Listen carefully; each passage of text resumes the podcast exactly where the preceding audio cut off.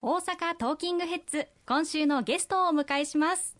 公明党衆議院議員の伊佐真一さんですよろしくお願いしますはい、よろしくお願いいたします。お願いします伊佐さんもこれまで何度も番組に出演されてきてあの特に印象的だったのが、はやぶさのお話であしあ、た古い10ね年前じゃないですか、 10そ年れ。くらい前ですかね10年前ですよ。いや面白かった私出の。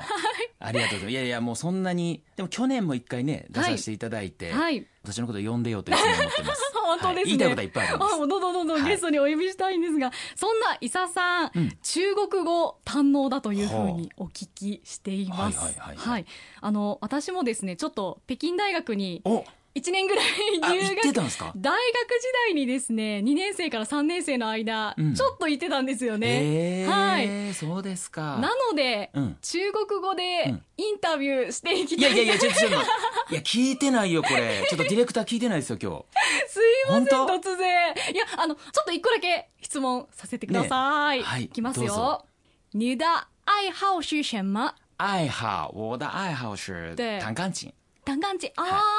ああちゅうか、リスナーの皆さんわかるんですか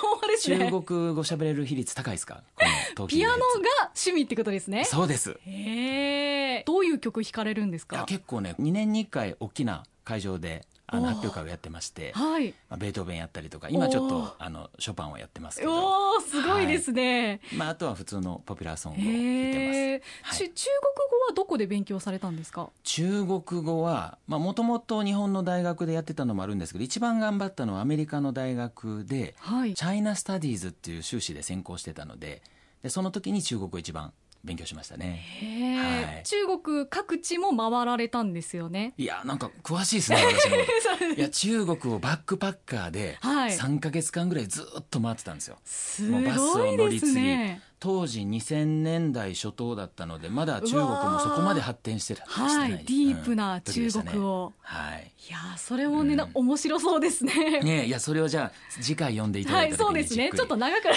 たら、ちょっと申し訳ないんですがややちょっと今。日一の緊張の中国語でしたね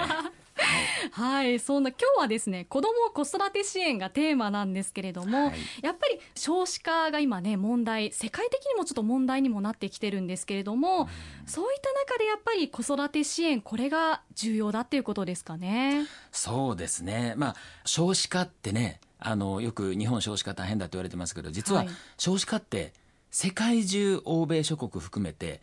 1970年代80年代ずーっとどんどん出生率落ちてきたんですよそんな前からなんですねあるんです問題あったんです、ね、ところが80年代にこれはやばいと思って欧米諸国は必死でいろんな政策をバンバン打ち出したんですよ、うん、で上向いたところが日本は80年代なんか小出し小出しでやりすぎて全然伸びずにさらに落ちていっただからこれある意味政治の失敗というかと私は捉えてますだからこそ今この子育てとか教育とかこういうところをしっかり政治が力を入れてもう最後のチャンスだと思いますので、はいやっていかなあかんというふうに思ってます。はい、その政策なんですけども、ん最近不妊治療の保険適用の実現っていうのはありましたよね。、そうですねこの4月かららですね、はい、うんそれもやっぱりこれまで非常に負担が大きいものだったっていうことなんですが、はい、これ具体的にどういうふうになったのか、まあ対象とか条件とかもあるんでしょうか。これはあのもう我々長い、まあ、特に公明党はあの90年代最後半ぐらいからこれ公約に掲げてそうですねこの不妊治療の保険適用をずっと訴えてきました、はい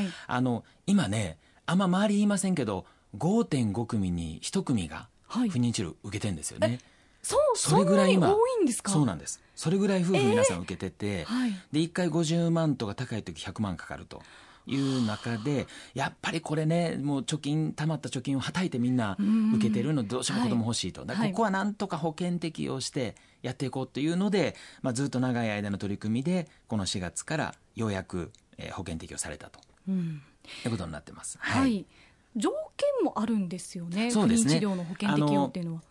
年齢制限がありますはい。 40歳までであれば6回受けれるとで40歳から43歳であれば3回受けれるということになってます。うーんはいあの条件があって、まあうんでももうちょっと受けたいんだけどってうんいうそう方も耳にはするんでいすっけどもぱい声いただきますで、これは、ね非常に悩ましいとこなんですよ、はいはいっていうのは保険適用なので皆さんが払ってる保険料でこのカバーしてると、うん3だ割か負ら担にできそうる負と担する人のやっぱり納得感もいるといはうい状況で、不妊治療の成功率って最後まあ出産まで至る率っていうのはどんどん当然年齢とともに落ちていくわけですよね。はいで45歳になったら大体成功して出産まで至るのは数パーセントと言われてるんです。あーでそそうなんこに保険で50万100万を皆さんの負担をしてもらいながらやるっていうのは、はいやっぱそこまではなかなか難しいだろうっていうので、うんまあ年齢制限設けてるただまあ大きいのは何かというと、はい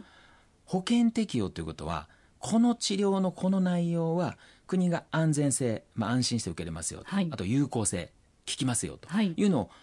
国が保証してる治療内容なんですよなるほどだから今まで手探りでずっとあのいろんな人に聞きながらやるのとはまた全然違うのでそこは私大きいかなというふうに思ってます、うんあとまあ早くからちょっと治療に踏み出せるなんかハードルがちょっと下がるっていう面もあるのかそうもでしすれないねですね。そうですね、うんそういう意味ではあの実は大事なことは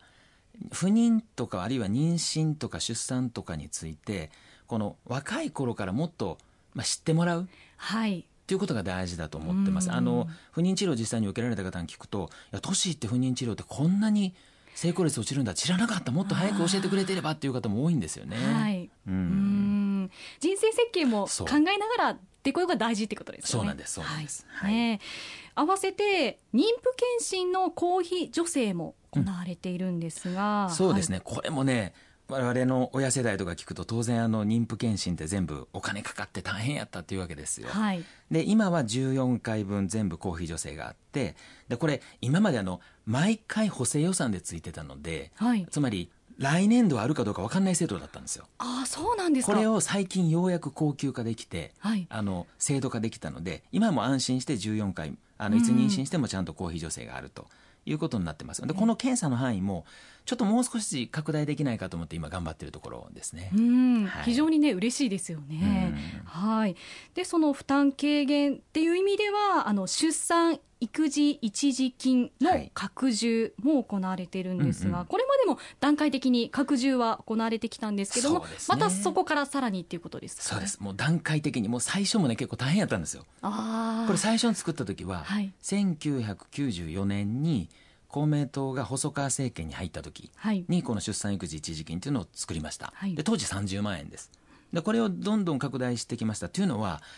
出産費用ってどんどん増えてんですよね、うんああ、うん、そんなんていうんですかね。かかる費昔用かがら比べる比べればだとか。らそれに合わせて増やしてきたんですけど今平均大体全国で50万円かかると言われてますそんなにかかるんですかねかる。んですで出産育児一時金が42万円なそのうでですね、今そうですね。せめて50万までは持っていきたいなっていうのが今我々の思いですだっね。てその出産にかかるお金プラス、あの備品っていうんですかねそうそう赤ちゃいろいろかかんるにいからろいろこれからもかかってきますかそらうでねすそうですそうです。うんはい、はい、そのあたりもねちょっと確かにじゃあ目標は今50万円前後までは行きたいっていにしうたい感じですかね、うんとは我々は思ってます。まあ各党ねそれぞれ皆さん公約掲げてらっしゃいますけど、はい我々はせめて平均まではぜひ上げていきたいというふうに思ってます。やっぱりいろんな補助がねあると子供を産もうまた育てようっていう思う方もどんどんどんどん増えてくるかもしれないですからねそうですねそうですね、はいまずそこで出産育児の最初のハードルを下げるとはいいうのが大事かなというふうに思ってます。ねはいありがとうございますえ後半も引き続きお伝えしていきます